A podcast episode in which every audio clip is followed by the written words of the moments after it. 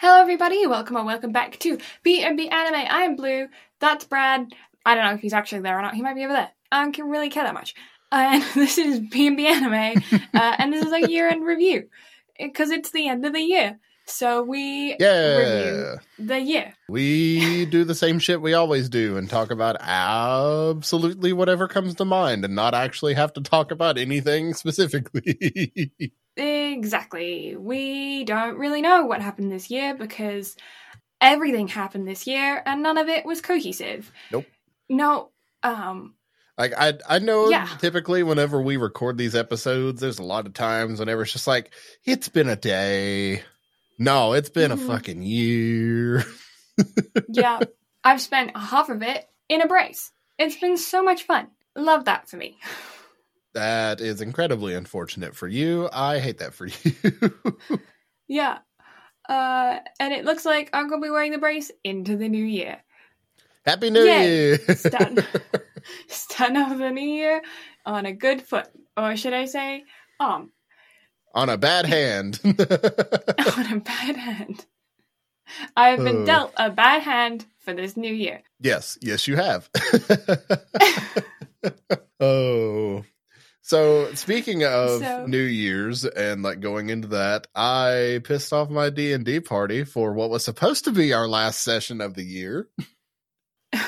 Oh, It was it was supposed to be our last session of the year, but no. So I told you what I was doing with your character in the end of this, but for those that are unaware, and this will be coming out after that session, so my players will know exactly who it is. But so we were doing an online campaign where Blue and asshole neighbor slash cousin Bree were sisters in the D and D campaign. Well, that fell through. Shit happened. Life happened. Again, it's been a year. and so, in the fallout of that, I decided to start an in person campaign. Well, Bree, being Bree, forgot to or didn't want to make a backstory for her character. So she just decided to carry over the backstory of her character from the online campaign, which therefore included Blue's character. So I, in a fit of very incredible uh, script writing, decided to write a voiceover scene acted by both myself and the lovely person on the other end of this podcast with me, and use that as a way to kill off Blue's character. Wink.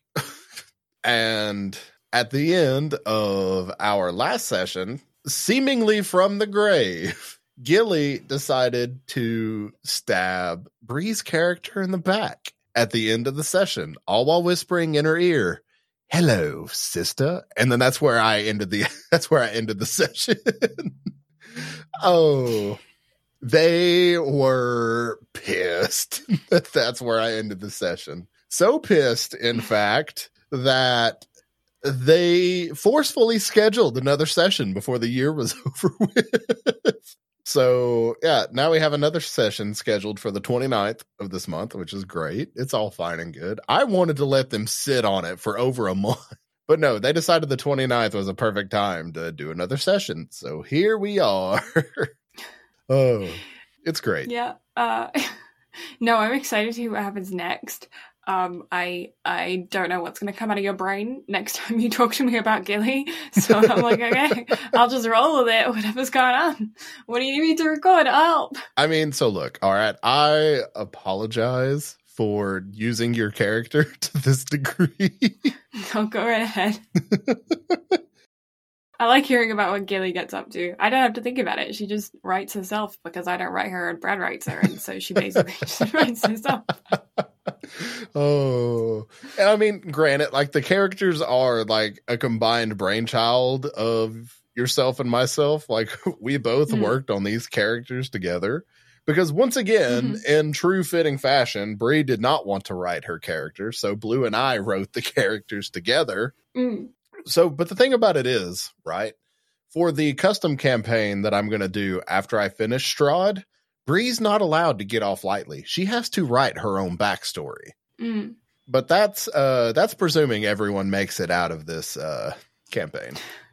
Cuz it's a Well, so you see, I decided to raise the combat stakes a little bit and give them an opportunity Mm. to end the campaign early. Mhm.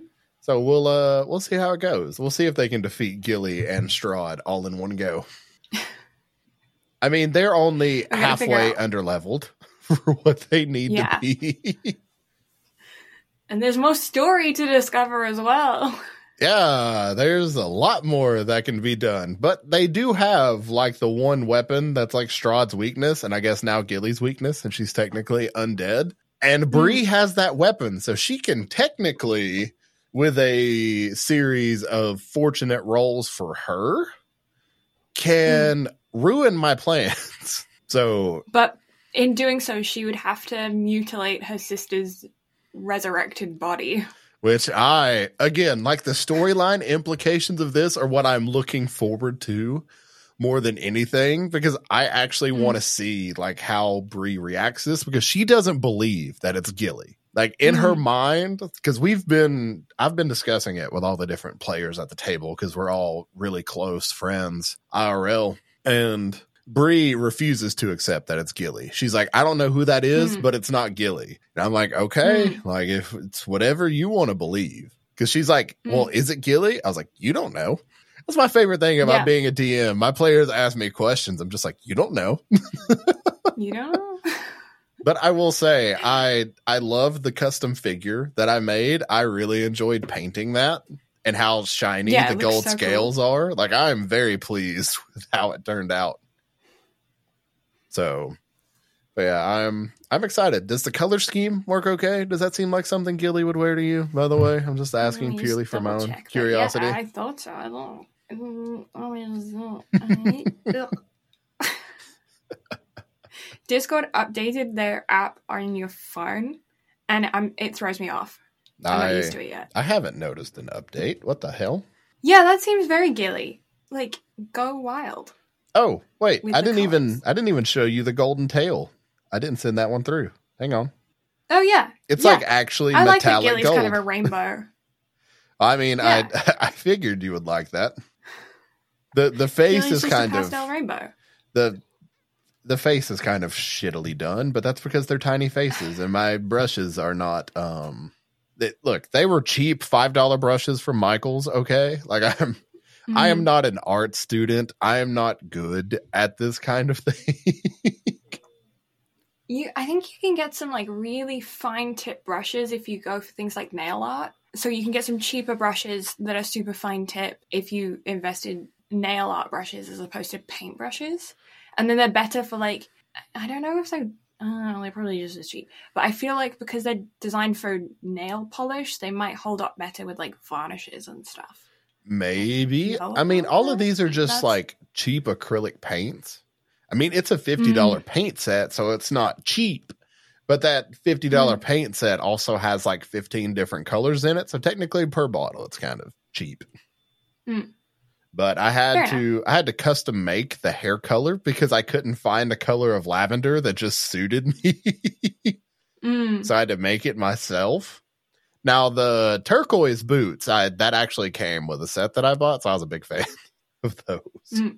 But yeah, I don't know, faces, real shit, but also they're tiny minis, so you know who who, who cares? And I'm the more not you paint them, the better you get with them. Yeah. So we'll I don't know. We'll see. But I do want to make more minis. I'm gonna have to get a 3D printer after Japan.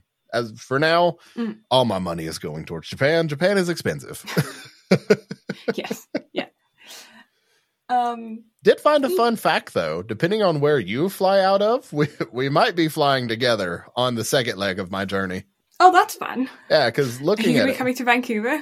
uh, well, so I have to. The cheaper flights fly from Atlanta to Calgary Mhm. to Tokyo Oh, because Calgary is an international airport. okay. So then, if I just get a Yeah. direct from Calgary, then Calgary's only an hour and a half away from me. Yeah, Easy as peasy. Easy as peasy. I, I, uh, usually fly out of Calgary. I know Calgary. I once got lassoed in Calgary Airport. wait, what? I was my it was either my immigration flight or our scout trip to Canada when I was between the age of nine and 10 Mhm.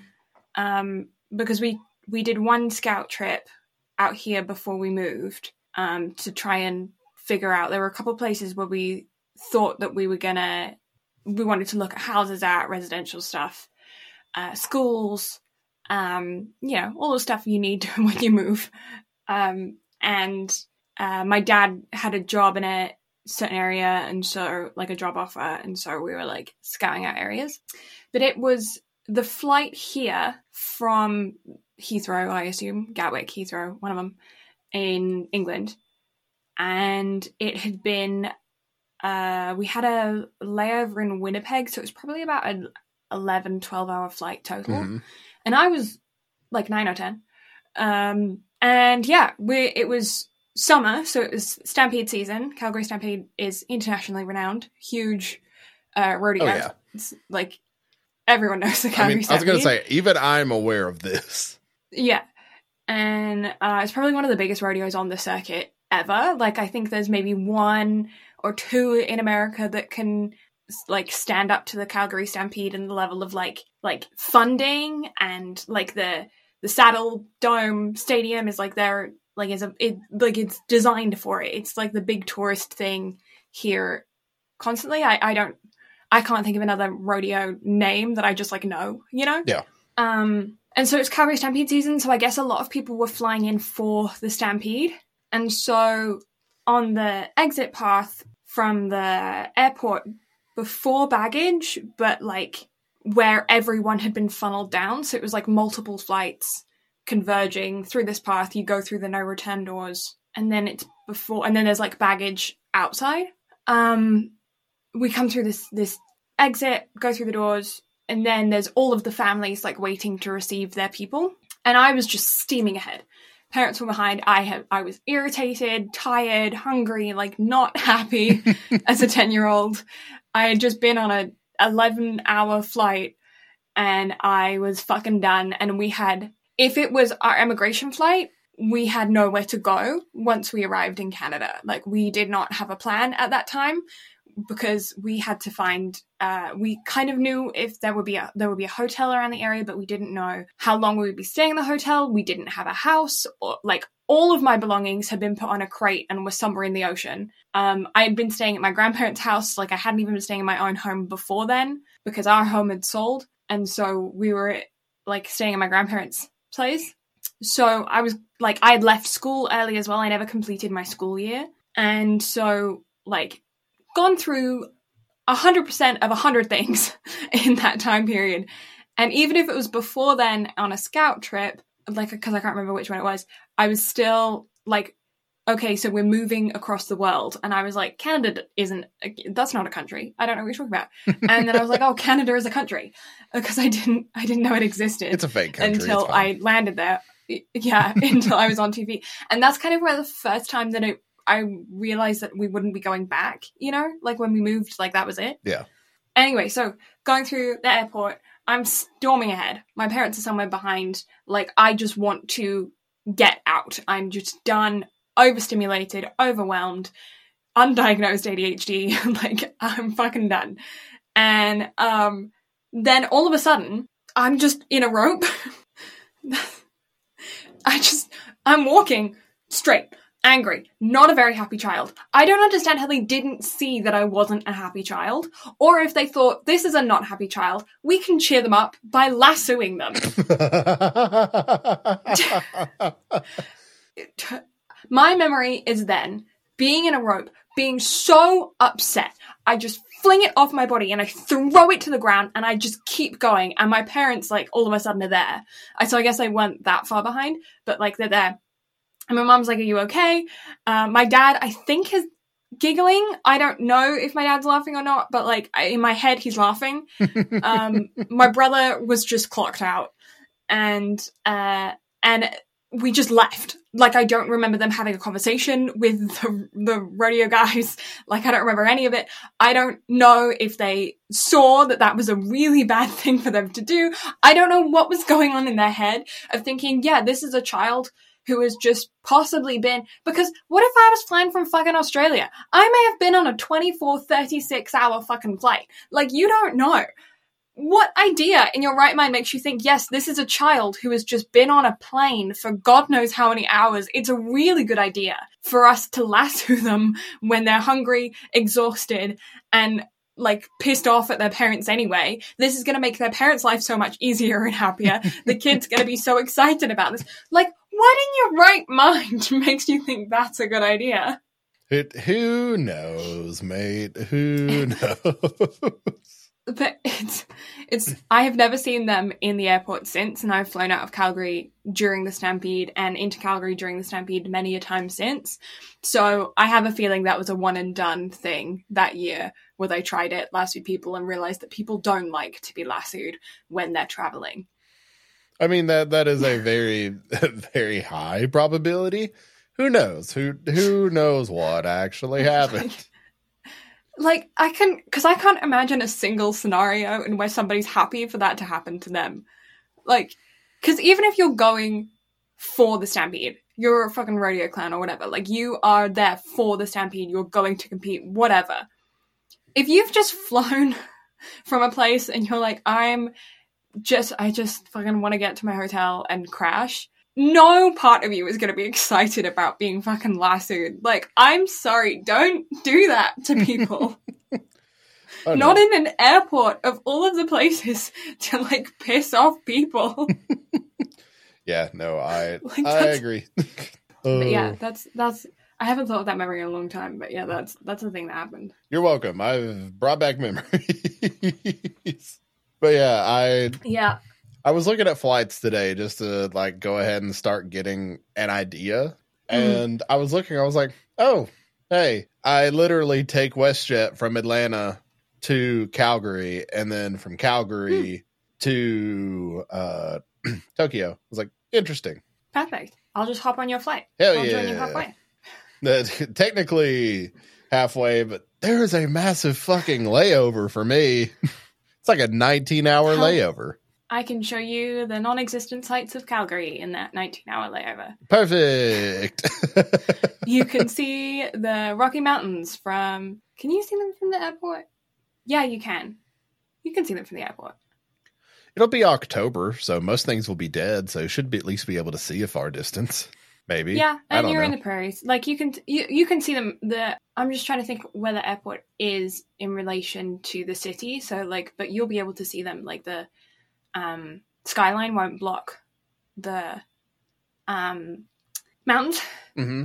You'll be able, yeah, you'll be able to see the Rockies in the hmm. distance. Interesting. From Calgary. But yeah, it's a. Yeah.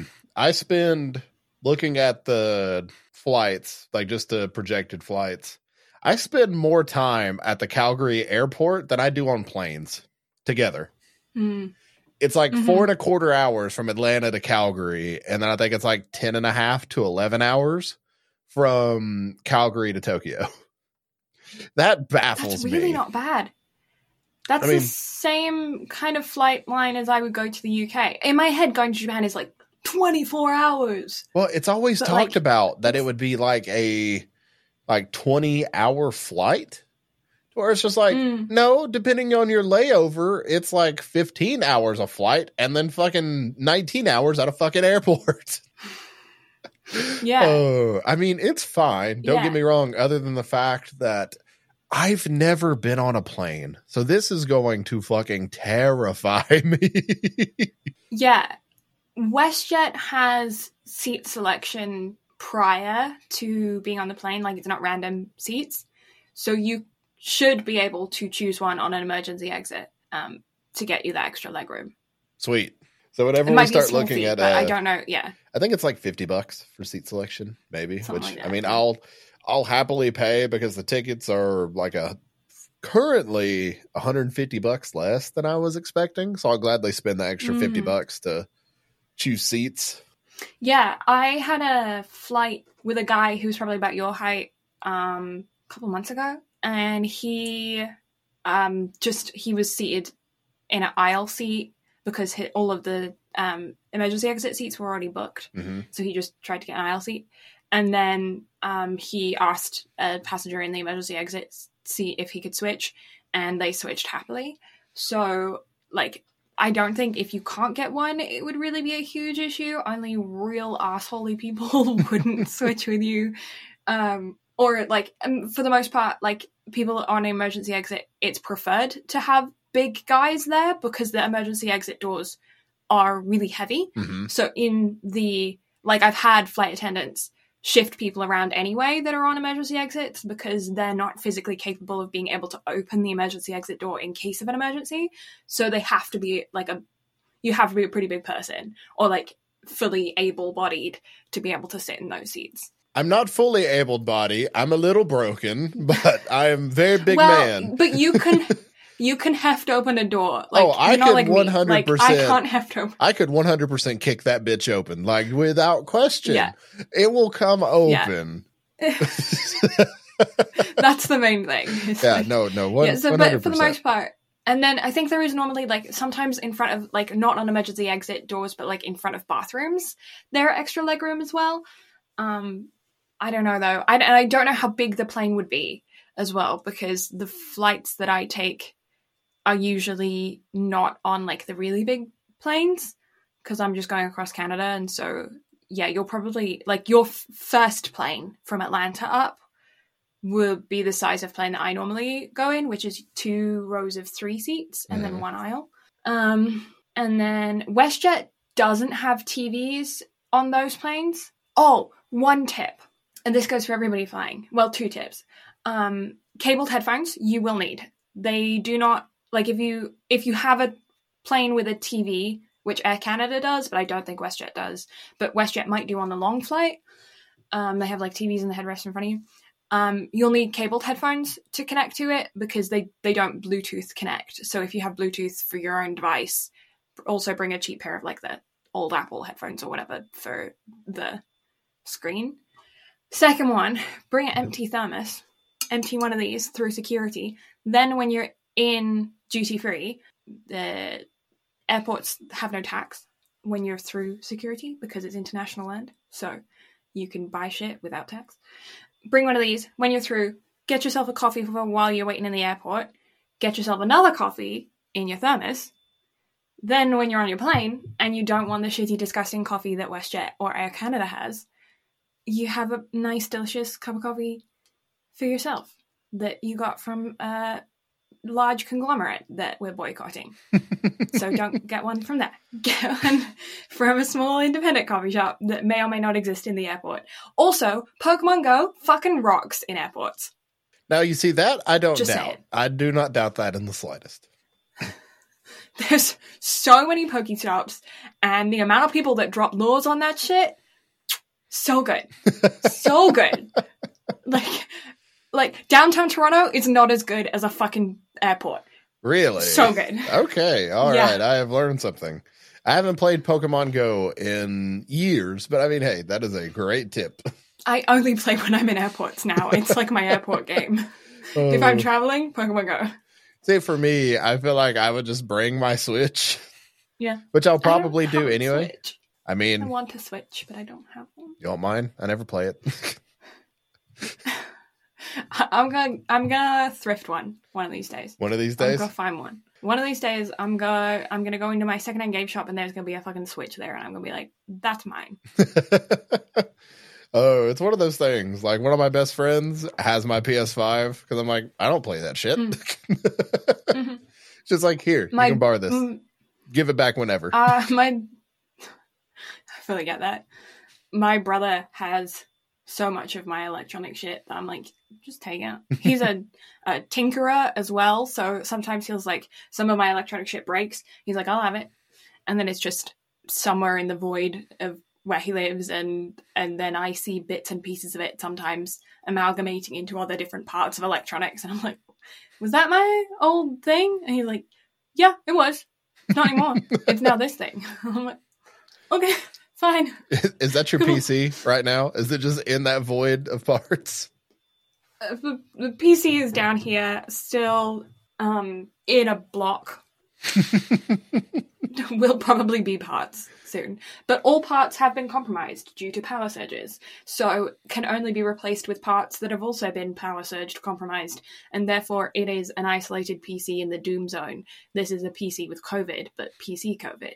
Permanent PC COVID because Permanent permanent PC COVID, this PC is in isolation. yeah, this Um PC COVID stays isolated. You you do not put uncoveted parts into, or No. you do not put coveted parts into uncoveted spots. It's just no, yeah. those don't and work. the, the going theory for for those interested, the going theory right now on how my PC fucking broke is when I moved from Toronto back to Alberta, um, it was fine, did its best. Then winter hit, and all of a sudden it wasn't fine. So the theory is that it did break slightly during the move, and then the temperature difference between summer and winter exacerbated the break. Other than that, we have no idea because it's been sitting here on a shelf doing literally nothing, and to have a hardware malfunction when it's just been sitting here on a shelf off of the floor in a basement, away from damp in its natural habitat, we have no other idea. That is the going theory. I mean, makes sense to me. Yeah. Then again, like I am, I am stupidly smart whenever it comes to PCs. If that makes sense. like I am smart enough to be an idiot. Mm. like somehow I think I fixed Walker's PC earlier. That's what I was messaging you about. Whenever you're like, "Hey, I'm ready to record Mm. whenever you are," and I was like, "Um, give me a minute." so I think I fixed it. I haven't heard word to the otherwise yet. okay. So I I think I managed to BS my way through it. Like I can BS my way through things, or I have smart enough people that I can call and be like, "Hey, here's the issue. Here's what I think it might be," and they're like, "Yeah, yeah, that's probably it." Where it's just like, "Okay, I'm I'm smart enough to figure it out, but I don't know if I'm smart enough to fix it." And then somehow I do Mm. fix it, and it's like, "All right, I don't know how I did that, but we're gonna just carry on about our business." oh, I my intelligence stat is low, but my luck stat is high, so it's just it balances out. I mean, hey, it works. It it somehow works, and you know what? I'm I'm here for it. I'm here for the stupid. oh, Um, But yeah, I was going to say my greatest electronic thrift so far is uh, I spent five bucks on a PS2 in a yard sale nice! like 10 years ago. I really want to get a PS2 again because I have Mm. been in the mood to play Guitar Hero. I just I've I've really been in the mood. We played at Dave and Buster's a few months ago, and ever Mm. since I've been like, I want to destroy everyone around me at Guitar Hero because there's nobody around me that could probably come close. Yeah, the last time I played Guitar Hero was probably middle school. My friend had the entire kit, the whole set, all the shit, and it was sick. And I went around her house, and we played, and I was awful. And that was the last time I think I played. so, funnily enough, uh, Fortnite is working on a mode that will hook up the rock band stuff to where Hmm. you can actually do Fortnite rock band with like the drums and guitars and singing and shit. oh, sick. I was like, Okay. that's, fun. interesting. Okay, all right. I don't own any of I that because I was always like rock bands for losers, even though it had the drums and the bass and the guitar. I was like, that's Mm. stupid. Who who would want to play rock band? Guitar Hero is obviously the much better thing. As I'm sitting there drumless, My I was sick at DDR, but not on the like ma- the, the machines, only with the the mat, like the, the plastic. So what you're telling me is is while we're in Japan, we need to go to an arcade and play DDR and make fools of ourselves. That sounds hilarious, and like we would throw our backs out. I mean, look, as as the resident um have to play DDR every time I go to Dave and Buster's with my friends, I ugh, I have almost thrown up twice. Cuz I always like, yeah, hard Don't- difficulty and then Don't tell me DDR is not cardio because that bitch is fucking cardio. Oh, it's so much fucking cardio. Especially whenever the first time you do it, you accidentally set the fucking uh difficulty too high because I don't know what I'm doing. I was literally just Mm. going through selecting songs based off of the fucking Mm. beat because I'm a massive J-pop fan. So give me Yeah. the most upbeat anime sounding OP that I can find. Then it's like, fuck it. This is probably hard. Do I give a shit? No, absolutely not. And then by the time I'm just like,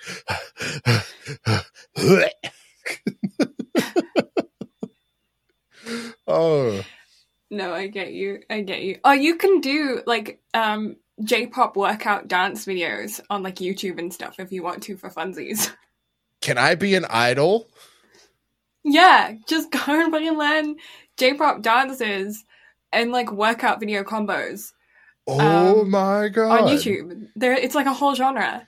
All right, I'm bringing the Apple TV home because the asshole neighbors have my Apple TV. I I obviously don't have any of my shit, right? Everybody else has my shit. So again, if you want my like super fancy like Pokemon OLED Switch, like you're more than welcome to it. You can keep it in Canada for all I care because I'm obviously not using it. It's been on You the got- desk. I bought it whenever Pokemon Scarlet and Violet came out. I played it. Mm. I played the game for probably a combined like 15 hours, and then it's been on my desk hmm. ever since in the dock. Has not moved. It's not even hooked up to my fucking monitors right here in front of me. It's just chilling. You gotta play like Pokemon Snap and shit, like the comfy stuff. oh, but you see, Baldur's Gate, man, is just it's taken up all my time. It's amazing. And it also Yeah. swept the fucking game awards because it's that good. But like Animal Crossing, my guy. I mean, look, okay. Animal Crossing is great, but remember the conversation we had earlier about capitalism and, you know, Tom Nook being the most greedy fucking bastard of a raccoon I've ever seen in my entire life? Back whenever I played Animal Crossing during COVID, right? That bastard had me in so much fucking debt. I was more in debt in that game than I was in real life, and that was a problem. Uh, Sorry, I really want to go and record this podcast with you, but I've got to pay back 2.1 million bells.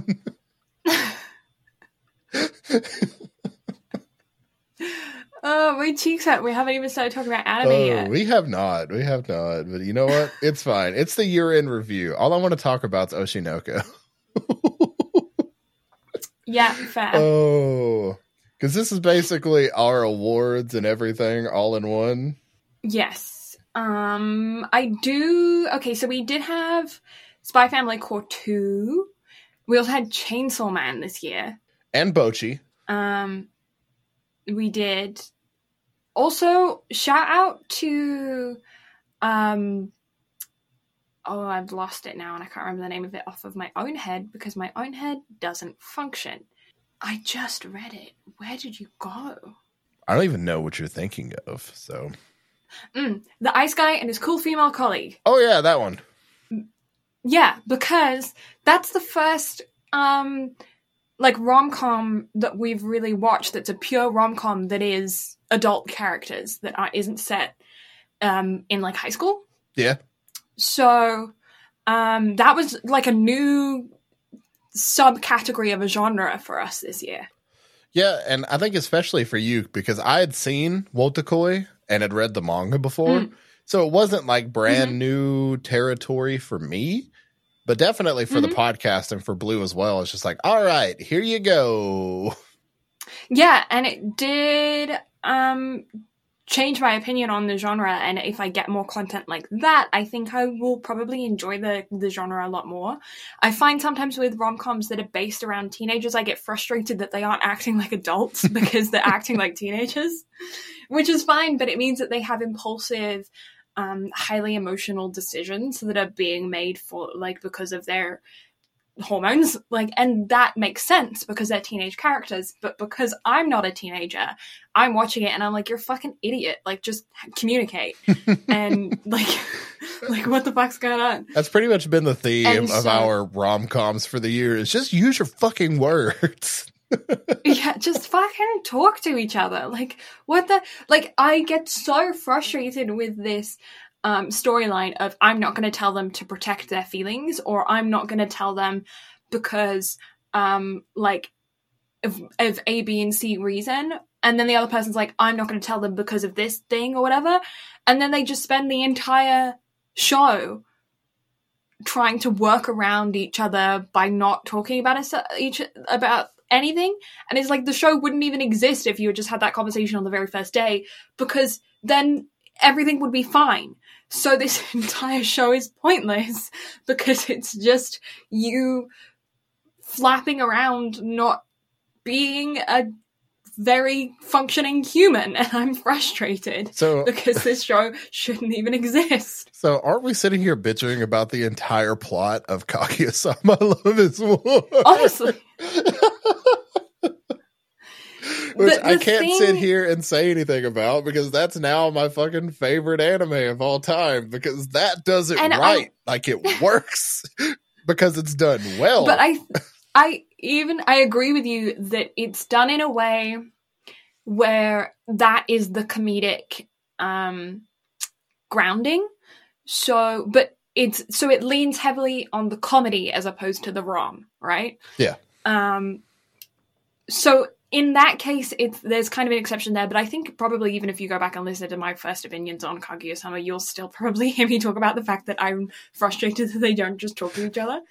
Um, because it is it's a plot thing that does aggravate me um across the board not just in rom-coms across all genres like the the trope of there being a sensei style character or a teacher a leader a, a adult and then a um child character that is the hero you know the the fate of the world rests on their shoulders and the adult character teacher sensei person has relevant important information that would aid the young child in their journey to save the world but they don't say anything to them because they're protecting them or because they're too young to hear about it. When they already have the weight of the world on their shoulders they already have all of the pressure of society and, and the lives of everyone around them on their shoulders and this is a really relevant piece of information that might aid their journey, but they're never going to know about it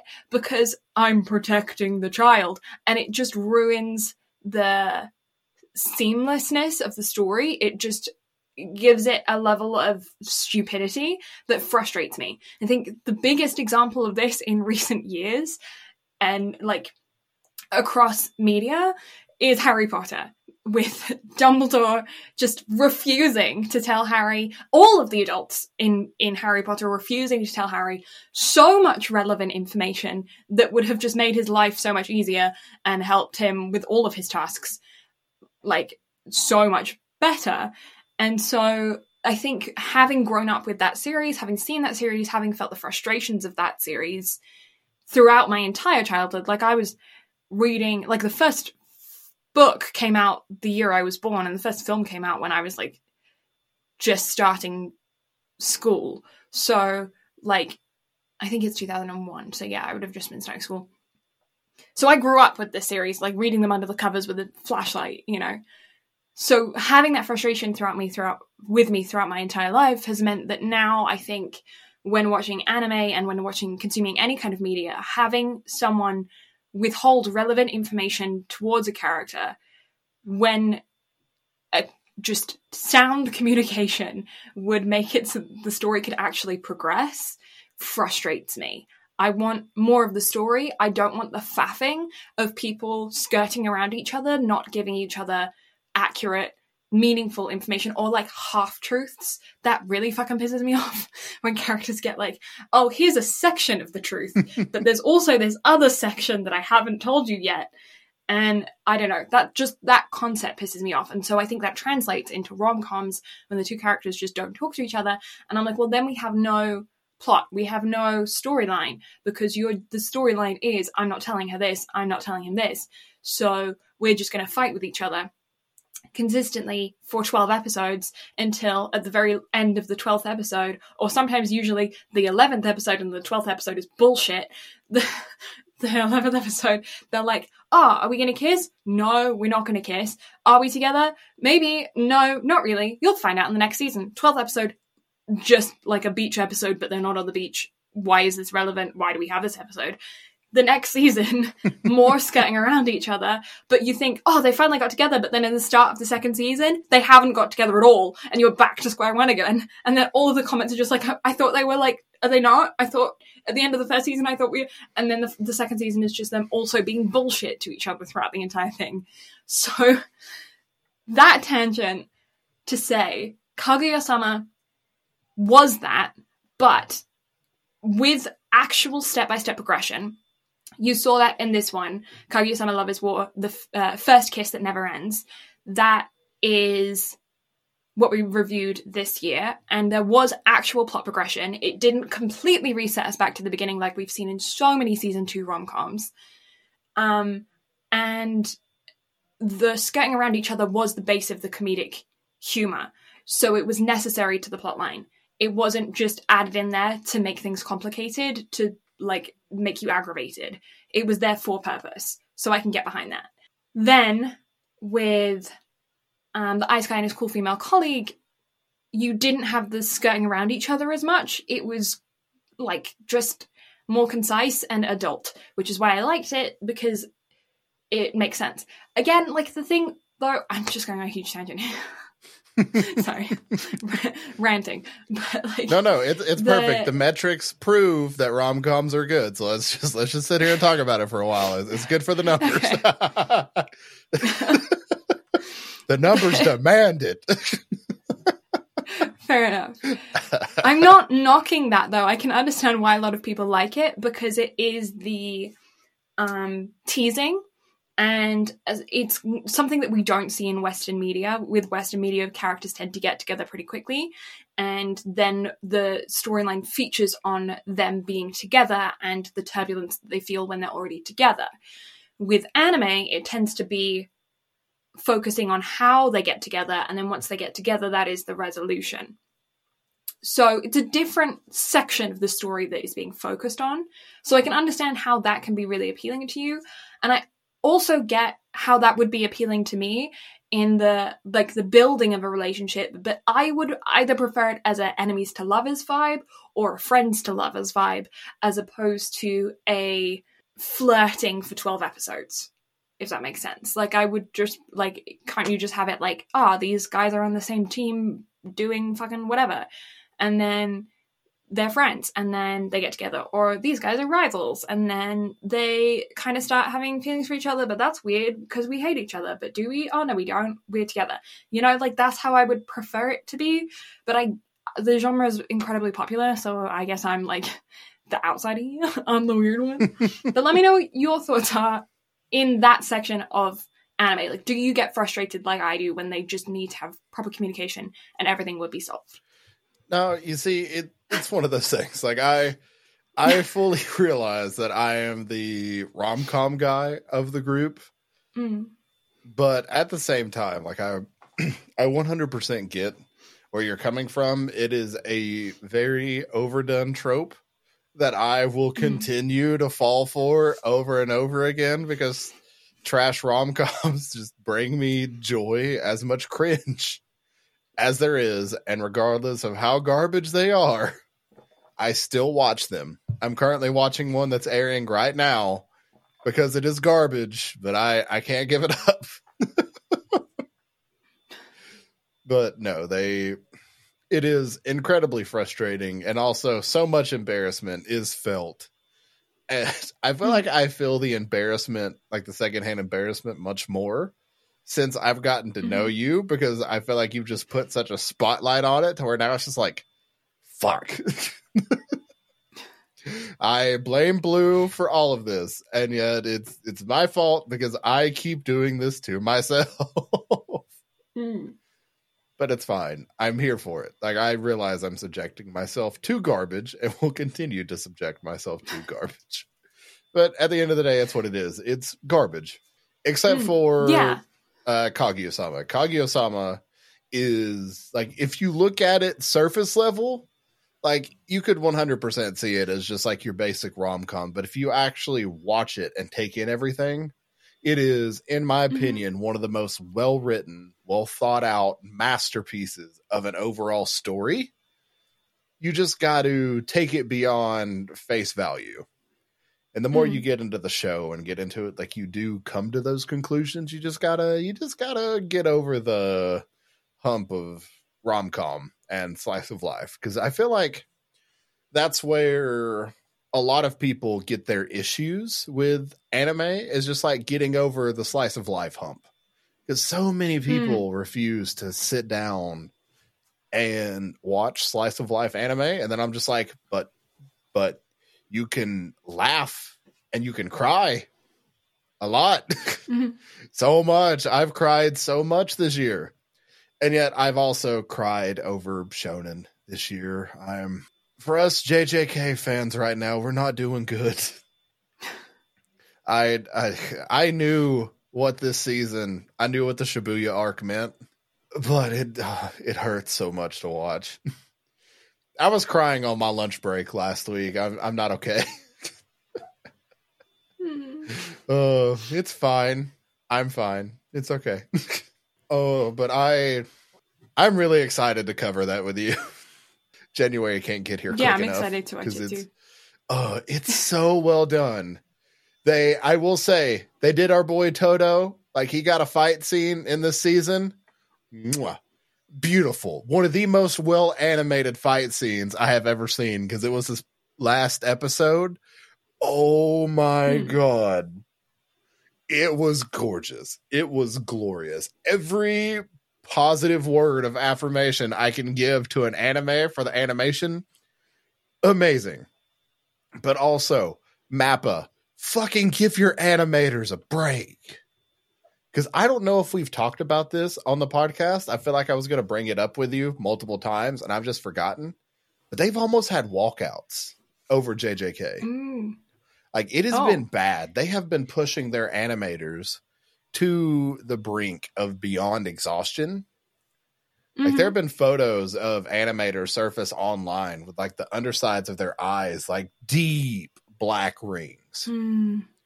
So Mappa, take care of your animators because they Yeah. are like what they're doing now is great. It's beyond great. Like the animation is fucking phenomenal. I wonder what it Mm. could be if they actually gave their animators time. Yeah. Like I I can't even fathom what it would actually be if they gave their animators time. Because it's been Mhm. like it's been great as it is. But as far as this year goes, I've only got one anime I want to talk about. I've only got one. Go for it. Because out of out of everything we've covered this year, there's just been one. One that has stuck out since the beginning, since its very first episode. Oshinoko. It's so good. I can't say enough good about that fucking anime. It's so good. Mm. It broke my heart. It broke me in a lot of ways. The manga broke Mhm. my heart in a lot of ways hmm it covers a lot of very sensitive topics, but it does them incredibly tastefully. The soundtrack Mhm. is beautifully done. It touched on so many Yeah. different genres throughout its run. Like it was so incredibly well written, but also I expect Mhm. nothing less from the writer of Kaguya-sama. Like I that says enough. it's just it's amazing. I I I can't say enough. Just anime of the year for me personally. I without a shadow of a doubt, there has been nothing else come out this year that comes even close. That we have watched a lot of really fucking good shows this year. I've given out several tens this year. But Hmm. Oshinoko sits at the top for me. Yeah. Oshinoko I actually have on the the where to watch binged um and the genre slash rating I want more already. Like that's how it's written in the spreadsheet is um uh I'm curious as to what the stats are on it. Where is it? There we go. Um so it has a, a 6.34% drop rate for the whole season. And I think that's because the first episode is kind of like a film.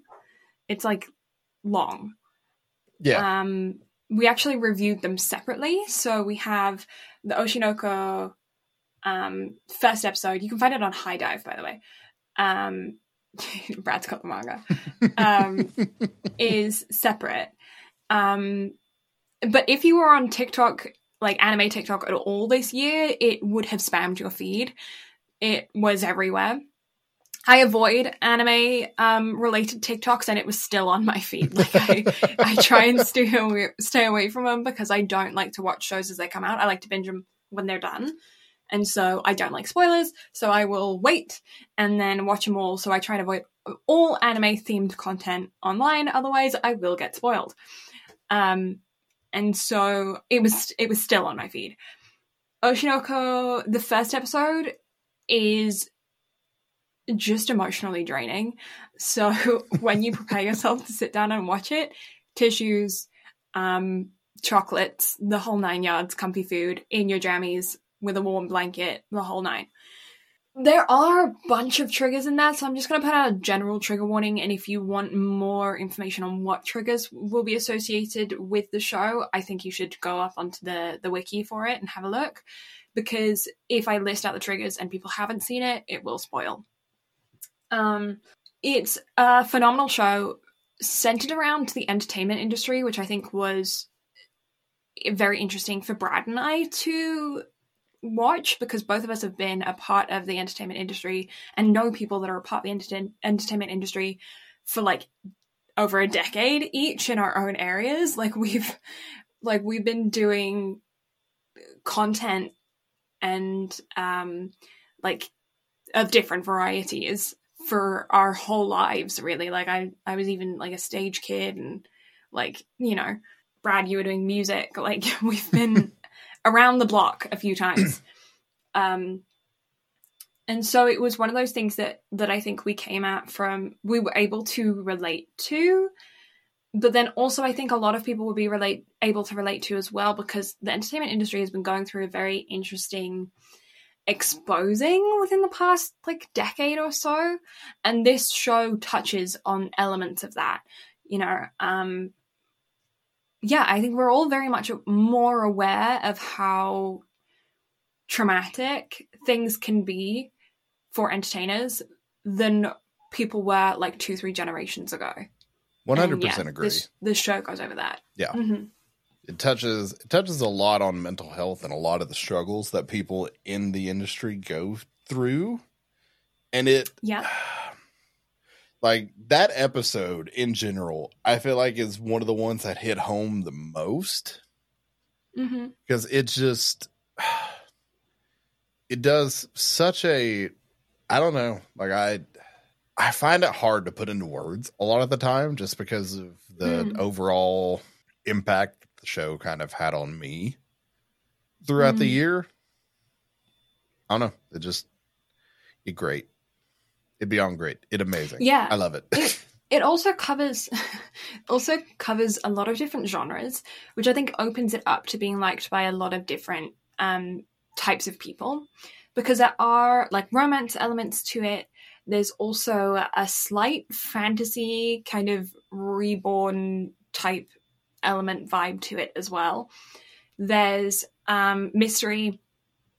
There's um, elements of like I won't say horror, but thriller for sure. Yeah. then like, there's uh, the entertainment aspects, aspects of slice of life content.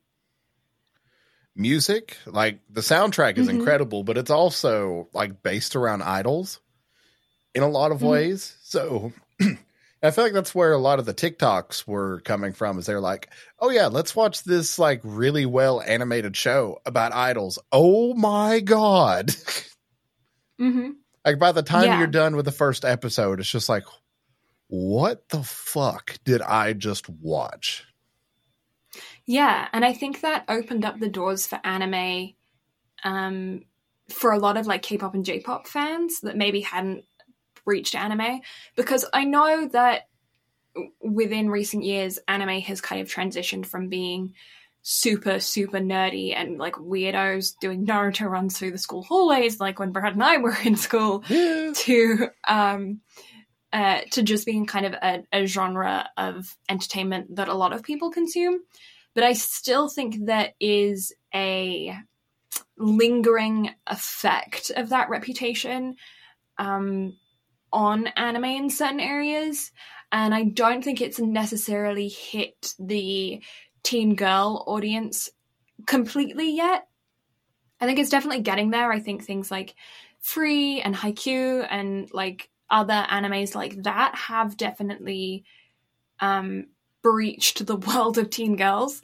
But if you if you want to make money and you want to get popular your demographic is teen girls. Like i'm telling you there is nobody that stands like a teen girl and um, i think oshinoko was able to breach into that market because of that aspect that you were talking about because it's kind of k-pop j-pop adjacent. It's idol themed. And it's just really well put together relevant hard hitting content that has a level of mystery to like grip your bookworms like i know for a fact that that definitely gripped me as well i love a good mystery it's got episodes with it it, within it that are slightly slower paced as well. So you get the aspects of like a harsher episode, and then the pace slows down, and you're able to catch your breath before the storyline picks up again. So it's not exhausting to watch because sometimes shows that are super intense can be too intense for too long and then you get tired from watching it and you need a break. and we actually have watched a few shows like that I don't know if that was this year, but recently, like I remember us talking about like, oh, if you need a show to chill. Oh, after Vinland Saga, we were like, we need a chill show because Yep. we're losing our marbles here. Like Vinland Saga is an incredibly well written show, and we both enjoyed it a lot. Um, but it does exhaust you from having to watch it because of the intensity of the content and the length of that intensity. I think Oshinoko had pacing to where you're given breaks from that. Yeah, it it is incredibly well paced, but it's there's always something to keep you hooked. Mm. Like as soon as the show was over, I immediately sought the manga and am caught up on the manga. Mm. Probably not caught up. I'm there's probably a chapter that released last week that I haven't read yet, but very caught up. Like Mm. I'm through probably at least the next two arcs at this point, which by the Mhm. way, that next arc next year going to be very very good. Honestly, Mhm. given the dynamic of the show and where it's going, I genuinely cannot be more excited to see it animated. And the Mhm. reason I say that is because it's about a stage play that's going to be based um, in a 3D Mm. theater. Have you Mhm. seen a lot about the Sphere in Las Vegas? No.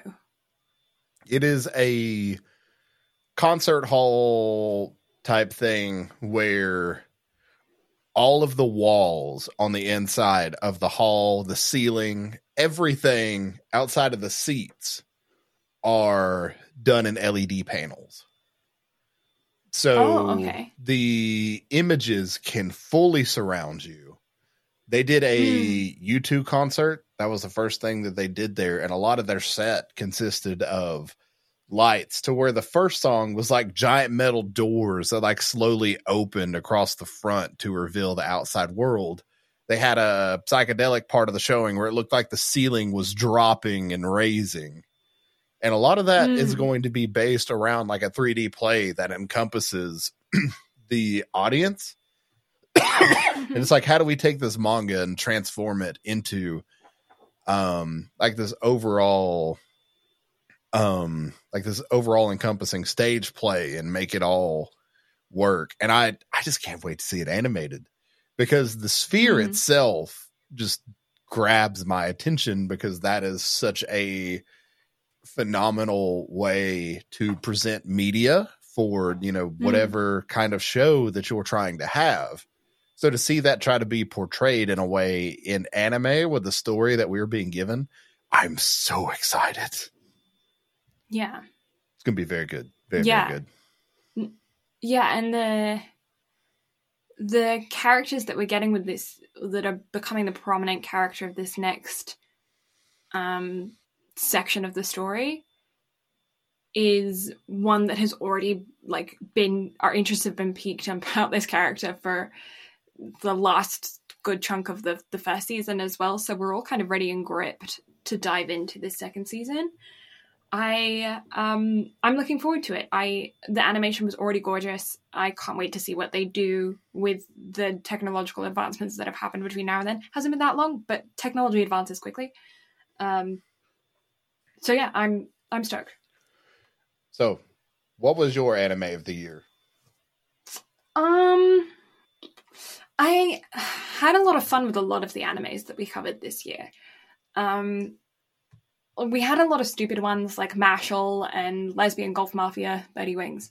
Um, Campfire Cooking in Another World was another fun one. Um, you had actually read the manga prior to that, right? Yes, I had, and that held up well compared to the manga. Um, Buddy Daddies was a fun one. Uh, the Way of the House Husband. We covered a lot of like silly little, you know, comfy, silly animes, um, which I thought were good. But I, the one that like is stuck in my brain is either Chainsaw Man or the second season of Vinland Saga. Chainsaw Man sticks in my brain because it's so weird. the concept is fucking weird. It it is an acid um, trip of an anime, but it is so fucking well done. The first season mm-hmm. or the first part in general, the first 98 chapters of the manga are beautiful. They are amazing. Mm-hmm. Like all 11 volumes that I have over here on the shelf behind me one of my favorite manga I have ever read. Like I mm-hmm. and Mappa did that show fucking justice. So can mm-hmm. cannot speak highly enough about it, but it is fucking weird. It's really weird.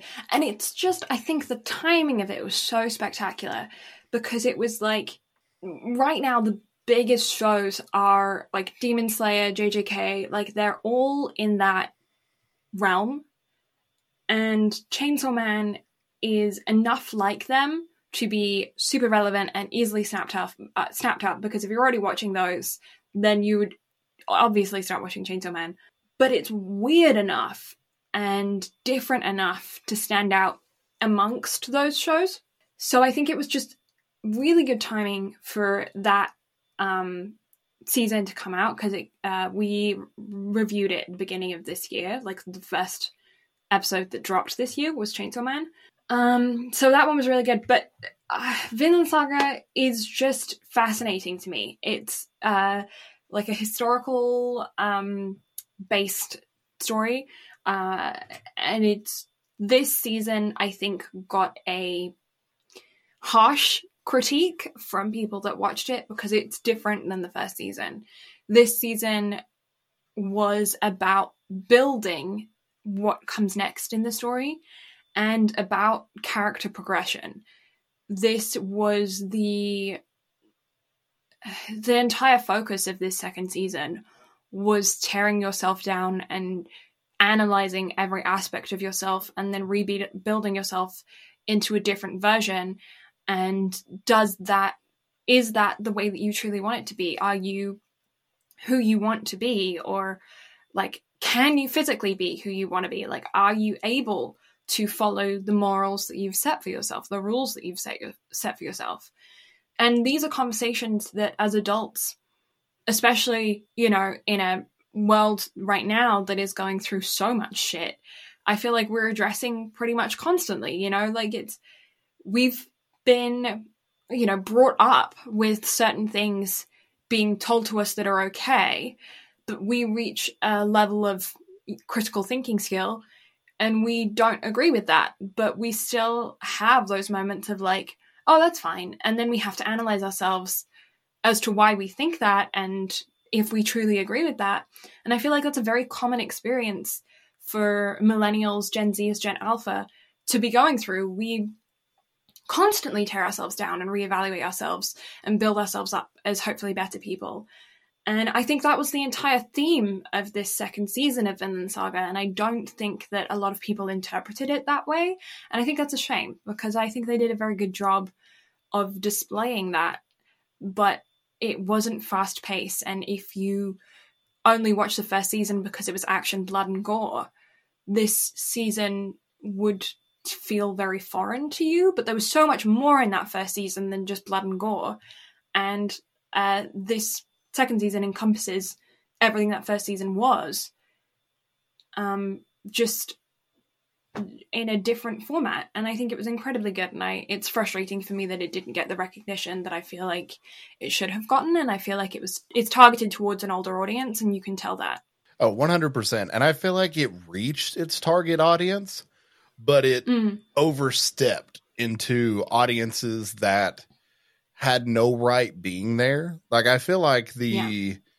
show was definitely targeted towards adults, people that could understand like the whole, you know, yeah, the first season was all blood, guts, gore, but it was still a really good story of mm. needing to let go of revenge. But then mm-hmm. the entire second season was just such a change up in pace to where it's like, okay, well, mm-hmm. what do I do with my life whenever my main goal, like the main thing I've been going for, has just been stripped from me? Like, how do mm-hmm. I rebuild and make myself a better person and also try to make the world a better place? Mm-hmm. And like I said, I feel like it reached its target audience because obviously you and I enjoyed both seasons for what they were, but we had a much bigger connection with the second season just because yeah. of the growth and the story that was being told. Whereas the people mm-hmm. that are mm-hmm. upset are probably a younger demographic or are newer to anime that weren't seeking out a slice of life season necessarily. They were just on a mm-hmm. shonen train and this fit the build mm-hmm. until it didn't and they were pissed off and mm-hmm. upset. And yeah. I just I don't know. I feel like that I wish a lot more people could truly have seen the second season for what it was because it was a for me a masterful storytelling of like something to I guess strive for from a development hmm. perspective.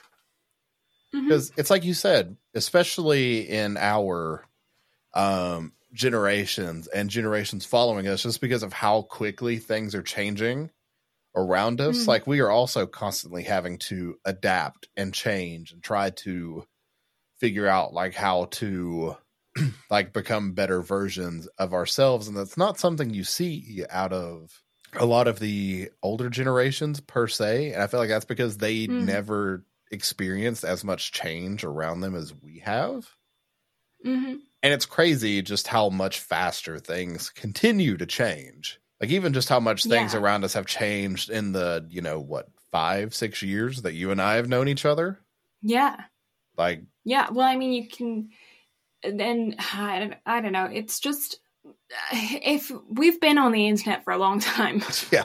Oh, yeah. We've, we've seen the internet when it was just a unregulated world of just anything anything goes, you know? Mm-hmm. Like like just the concept of Newgrounds, the website, mm-hmm.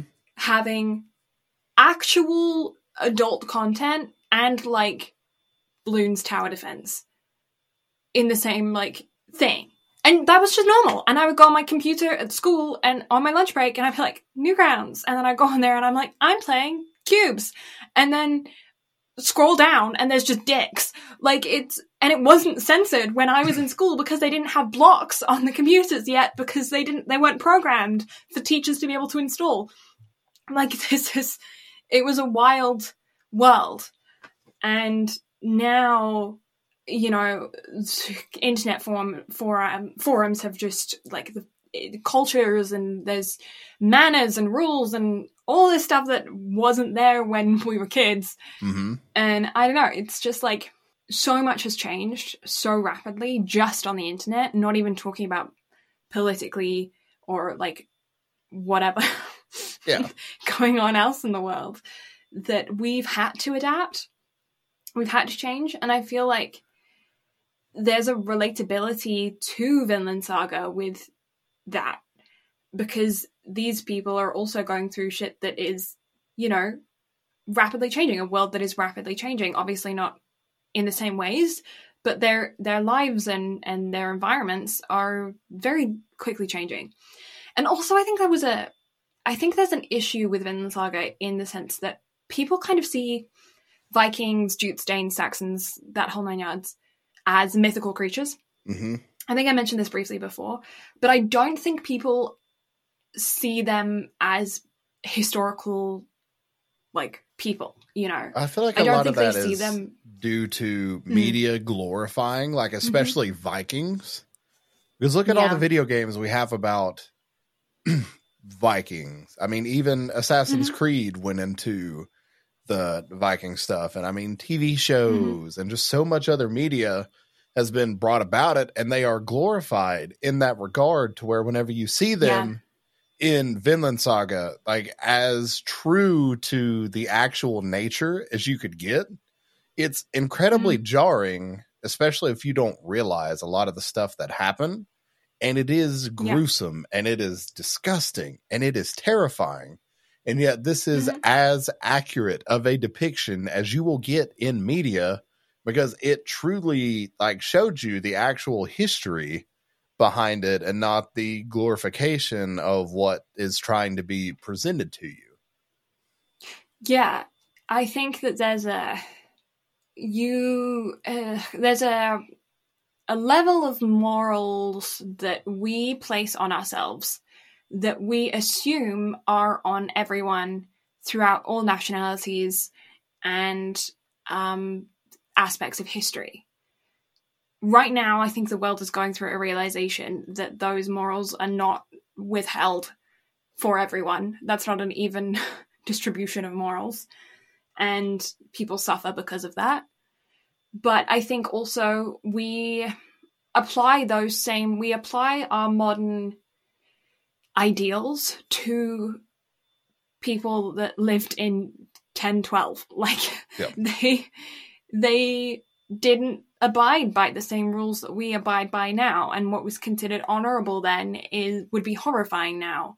What was considered the norm then would be horrifying now but still we say they're good they're good people and, and bad people but i think we need to understand that they were invaders Mhm. who went around the world pillaging and leaving people for dead burning villages all this kind of stuff. Like that's that's how it was. But we look back on it and it's like kind of like pirates as well. Like we all look on them and we're like oh my god pirates they're so like because of pirates of the caribbean and stuff we're like oh my god they're just so like fanciful creatures who like live with mermaids and shit. And it's like actually they're like fucking murder people for funsies. Like Mhm. so it was interesting to see that Vinland Saga did approach that aspect of like slavery and assault and all of that kind of stuff. It made the show incredibly heavy, like I said, and it's very exhausting to watch. But it didn't shy away from the realities of that time period. Um, and I think it's a, a show that we can all kind of watch now and bring that same horror to what is happening globally at the moment. Like, like how did that show make you feel? Okay, how do the atrocities of right now make you feel? Because, you know, we I don't think we've changed as much as we think we have. No. No, it's kind of I've used this adage before on the podcast and I will continue to use it because it is as I think accurate as it can get whenever it comes to talking about, you know, history and change as those who do not learn from history are doomed to repeat it.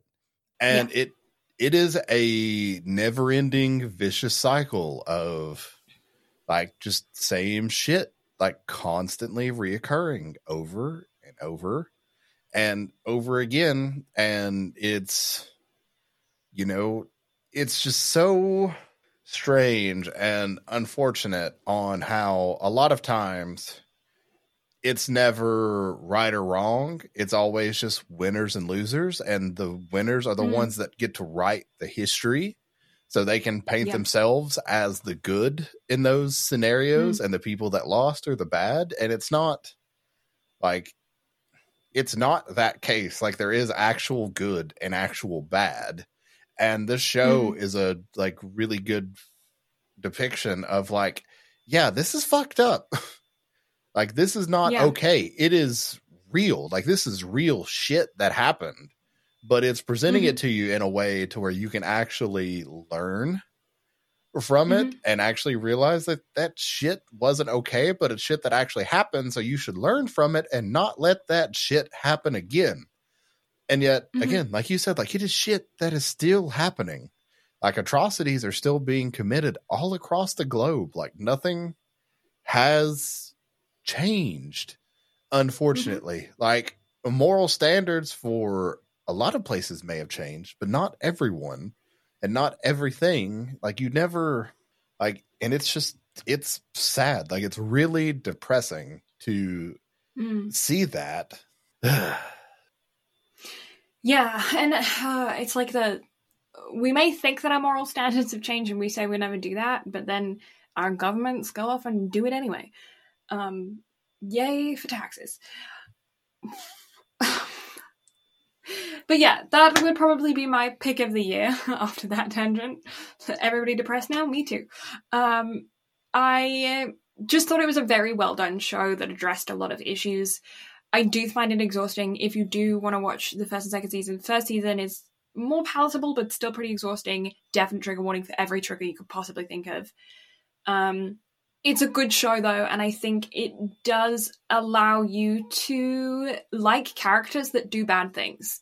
And that's an interesting place to be in because a lot of the times we watch shows where the heroes are perfect heroes, and they're not in Vinland Saga. They're they're very much bad guys in uh, in a lot of scenarios. Like there would be a lot of people who see them as villains, but we're seeing them from we're seeing the story from their side, and so we can humanize them and um, ease their faults, despite the fact that they are still villains to so many people. And so it is a, a fascinating story that puts you in that position of, okay, yeah. Do I agree with this character? Do I see them as a hero still? hmm um, despite everything that they've done. And and then it, it, the second season goes through a lot of growth.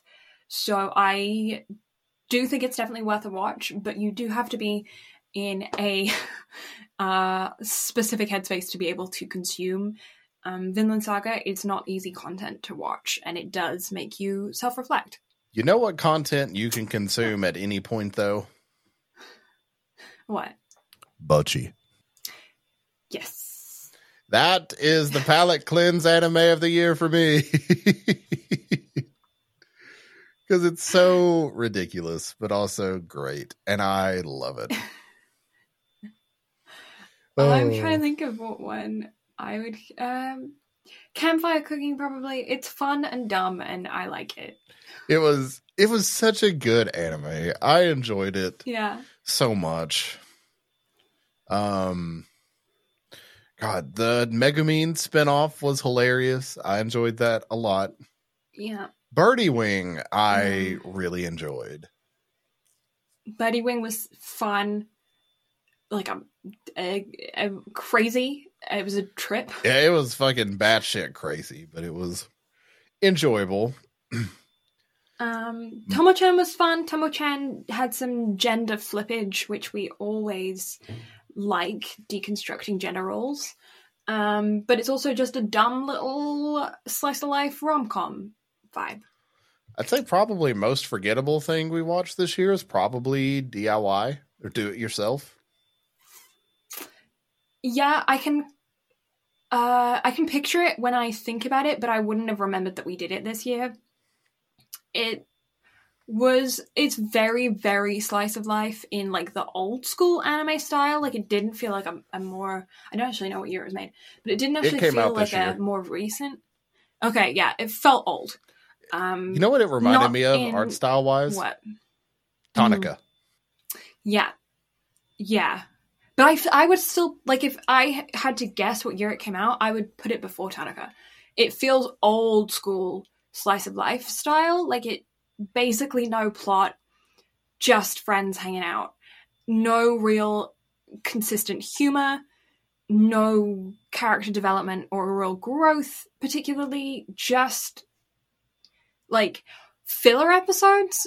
Like you know like the kind of content that you'd have when you're watching the children's channel and there were two 20 minute shows and they needed a like a quick show in between the two shows to just fill in that gap to make them run to the the channel time. So they would add in these little like cartoons that like didn't really have much purpose other than to just fill in a bit of time between ads and um, the gaps of the show.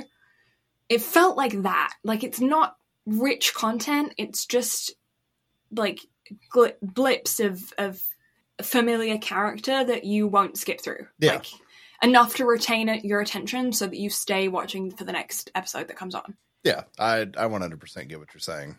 hmm You you know what feels wrong to me? what That we did Dress Up Darling last year. Like I feel like we did that so much sooner. And yet that was Hmm. April of last year. That I can't wrap Hmm. my head around that. Time is a i think it's probably construct. because we did we did angel next door spoils me rotten this year which is like a worse version of my dress up darling it oh my god it's such a worse version it is definitely as far as rom-coms go the weakest of all the shit that we watched and we watched masamune Yeah. but i feel like i say that because masamune has nostalgia factor for me and is garbage mm. but the angel next door is just like self-fulfillment garbage hmm like we rated it high decently high but it's just it's just i think it's because it's entertaining like it's not like it is wholesome it's not It- fulfilling content It is wholesome like, garbage. yeah it's just shut your brain off and watch vibes Yeah, like 100%. Like I definitely remember just kind of tuning myself out. Wait, mm. did I give Bocchi an 11? Why, is, why do I have that as a 10.1 or 10 plus 1? oh c- probably because yeah you tried to give it an 11 but we just gave you a plus one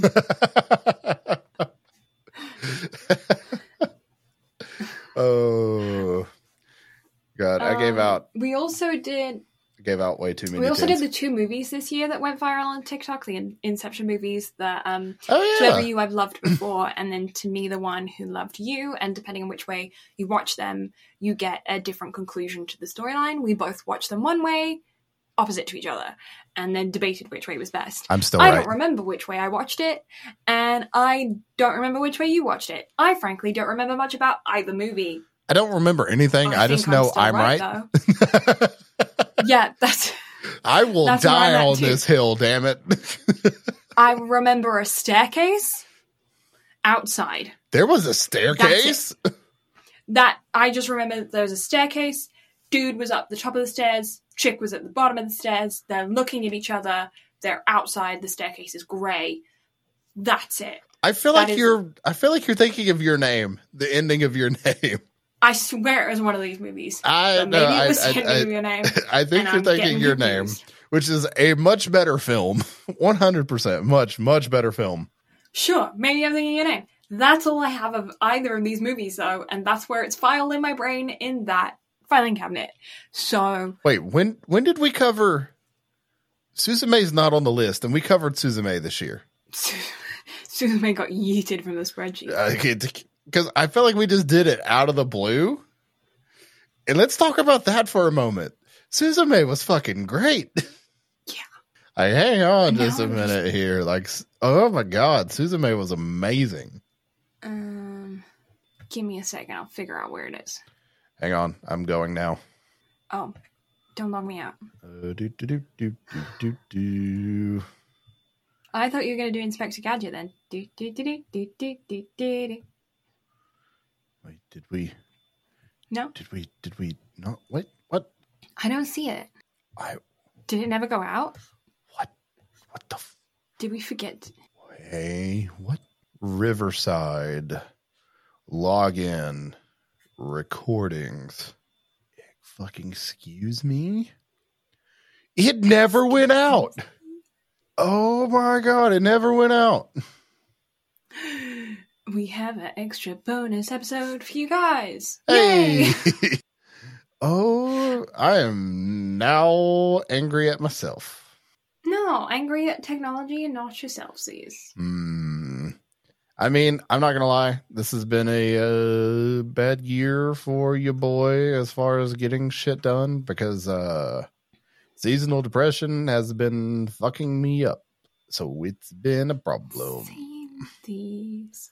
Both of us suffer from sad. It kicks in at the same time, so nothing gets done. The winter is bad, and everybody frickin' dies. So you you know how you and I like joke about the whole twinsies thing because shit just seems to happen to both of us. Mm. I might need surgery on my right hand. Are we gonna twin? Are we gonna be cast buddies? Probably not cast buddies, but I I'm probably gonna need surgery on my right hand. Oh shit! What's the dealio? Um, I want to share? Oh, I'm? I'm I'm more than happy to share. I'm gonna cut it out of the episode, but I'm more than happy to share because I don't have any confirmed information yet. I just know after the Mm. first of the year, whenever my better insurance kicks in, I'm gonna go get it looked at. I'm just holding off in the Mm. meantime. So Mhm. I have got a. I don't think it's gonna come through on the camera, but you see how that's swollen in through there? Like there's a Oh, lump. yeah. So Mhm. there's like a hard mass in between right there. And I've been losing strength in my hand Mm, and I've had the shakes really bad from it. okay. So there's something there that is causing me some sort of issues to where like hmm I'm I'm definitely losing strength and like I said just real shaky. And it's been ever since that popped up. So I don't know what that is. I don't know what sort of issue Okay. that's causing me, but it's uh it's causing me issues. Fair enough. So whatever that is, it's got to go. It's got to go. Um, good luck with that. Big preach. Sounds like fun. I was like, as soon as I talk to Blue about this, this is going to this is going to follow down a path. oh, Well, because here yeah, we are being twinsies.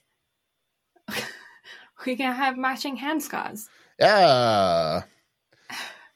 Mine's just going to be much higher um, up. Yeah. Well, I've got two right here, so you'll be kind of like just yeah. yeah, it'll be a little higher. It'll be fine. just a little hard.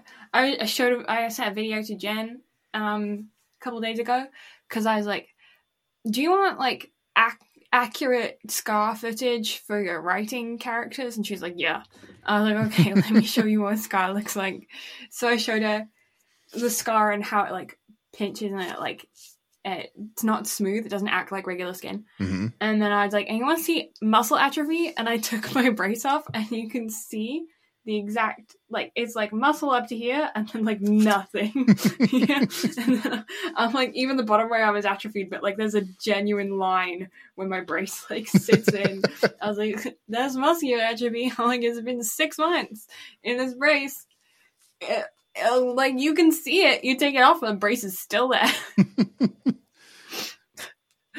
uh, it was, yeah, we were giggling about it. I was uh was talking to somebody about that the other day. Might have been Tails because he was just Mhm. asking how you're doing. I'm like, she's fine, other than you know the whole surgery thing and it just taking so much longer than it should have to heal. I think I was even talking to Bree Huh. about it too Mm, because she was just like, "So when's uh uh, when's Blue gonna come down and see us?" I'm like, first of all, shut up. Second of all, can't worry about that right now. She's got to get healed first. She's like, is she still I was like- not? I was like, no.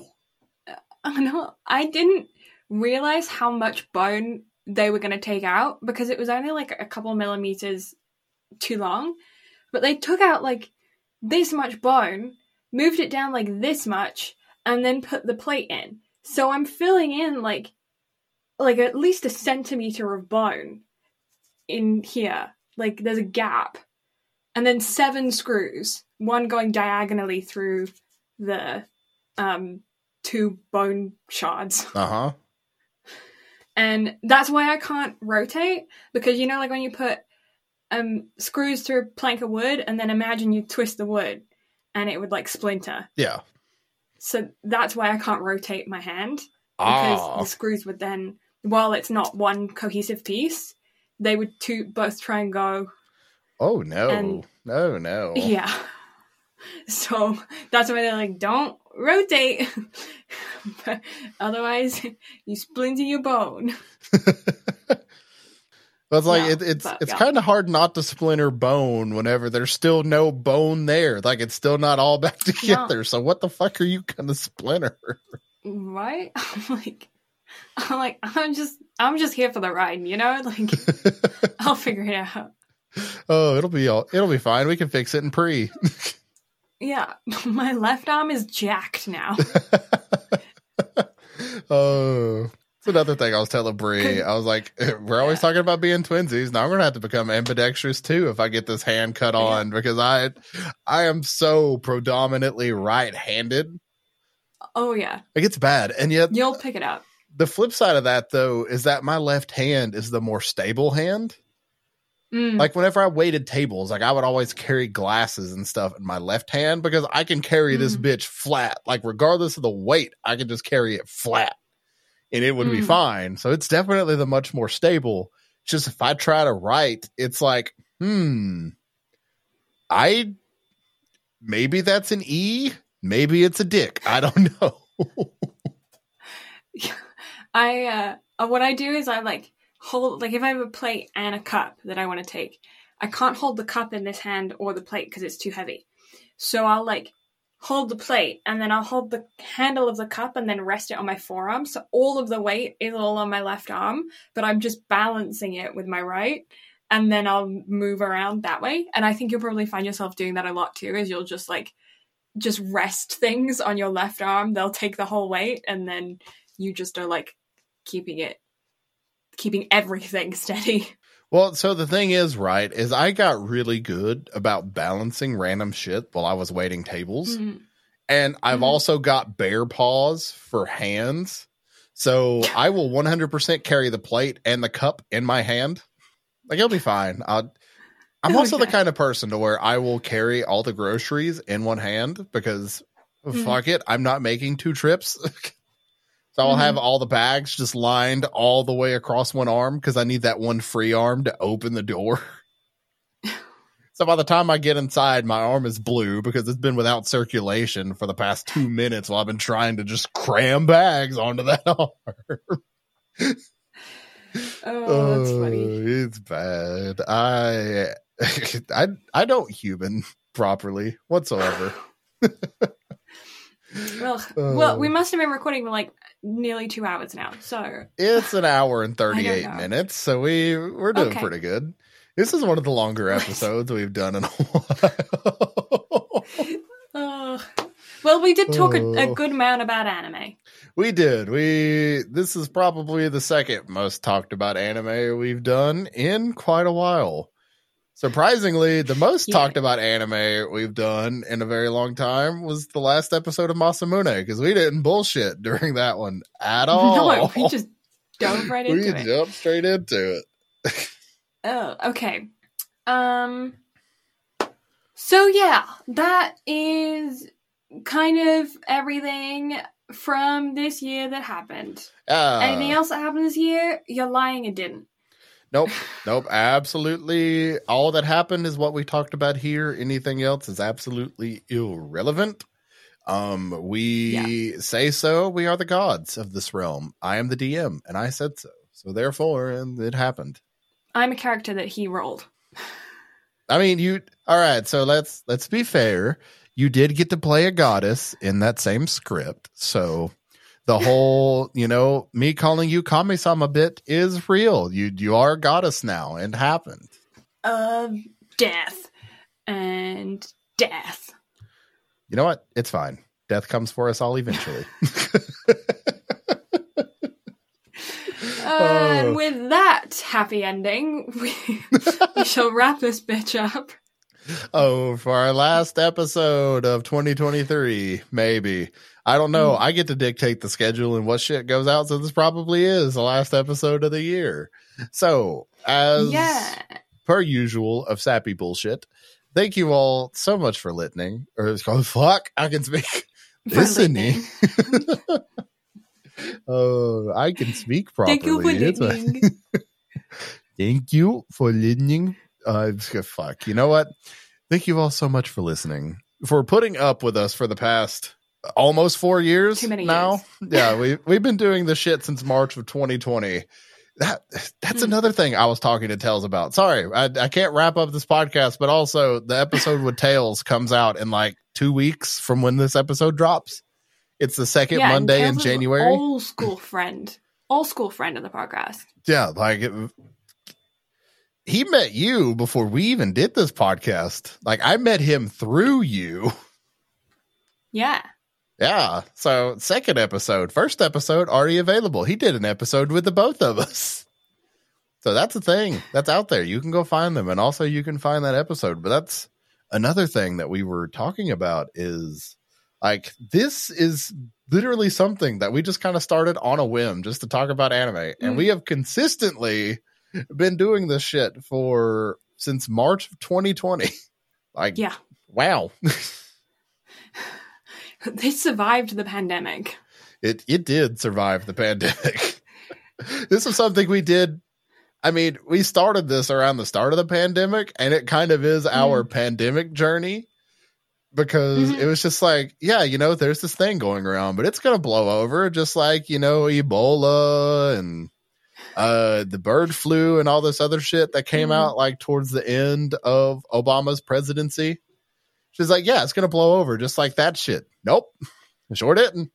And the podcast was just a retelling of that, and then it has just been a smorgasbord of cringe, a lot of growth on both of our ends, and then we've had this year, which was a very good year for anime, and also just a just a good year in general for us to just sit here and bullshit because this is probably I say probably this is definitely the year of the podcast that I am the most proud of because this is I feel like probably the truest to ourselves that we've been on the podcast. Like us just bullshitting and then talking about anime a little bit. Yeah, the podcast has definitely devolved, but in a positive way.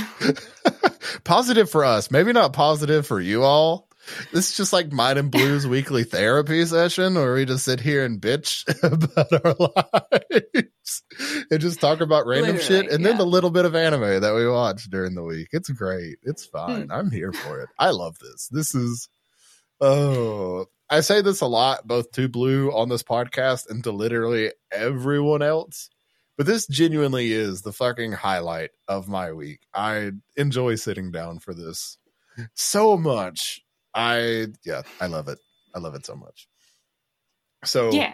And Tell- I kind of hate it. No, I'm just kidding. okay, all right. Well then. and it sucks here. all right. I am going to go lay in bed and cry for the rest of the evening. Now, oh.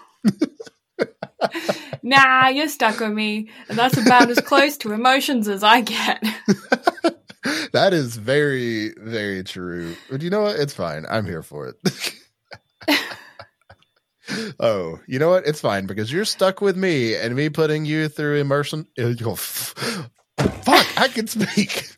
Emotional turmoil. Emotional damage. I have a button for that. Hang on. And damn it. I found it. Emotional damage. Oh, Sorry to anyone listening without headphones on. That probably got you some weird looks. You know what? It's fine. Every episode of this should be watched in the living room on full surround sound volume with your parents. Hi, parents. oh, but yeah, seriously. Thank you all so Oh. much for listening. We appreciate it. Or I appreciate it. Blue doesn't do emotions, but I greatly appreciate it. You all are great. Happy end of the year for 2023. I hope you all have a wonderful holiday season and have a fantastic start to 2024 because 2024 is going to be a great year for the both of us because Japan trip, hooray! Hooray! Hooray! Nah, you you know what? 2024 is the year for your arm to be healed, so it's fine. My arm, your hand. It'll be great. It'll be fine. Sad. It'll be fine. Maybe. I don't know. I I I'll shut up now. Bye. Uh no, you know what? No, plugs first. BNB Anime, Brad Guerin VO, Brad Carter Gaming, Blues Lavenders. You can find us everywhere. Website, bnbanime.com, YouTube, uh, BNB Anime. It's there. Episodes are there. Entire catalog. There. Okay. Love you. Bye. um, wait. Check out Tails and our friend Jen, or um, I, I always call her Jen. That's not her pen name. Pen name is E H Demeter. I think that's it. I don't know. I Released am. this year. Released this Oh, year. um, Check her out. You can find her on Kindle, Amazon, shit like that. Find the yeah. book. The what, It's called Water. what was Water. the book called? It's a good Water. book. Yeah. Water. Yeah, look at that. And also, uh, water. and yeah, Tales of the Water. Fandom podcast. He has eight years worth of episodes. I think he said this, or he's coming up on his eight year anniversary, which is absolutely baffling. So yeah, go check go check out the homies. Yeah. And yeah, thank you all for They cool listening. And, uh, they do make really cool shit. Jen make good book. It's part of a series. right. More to come. Bye. Bye.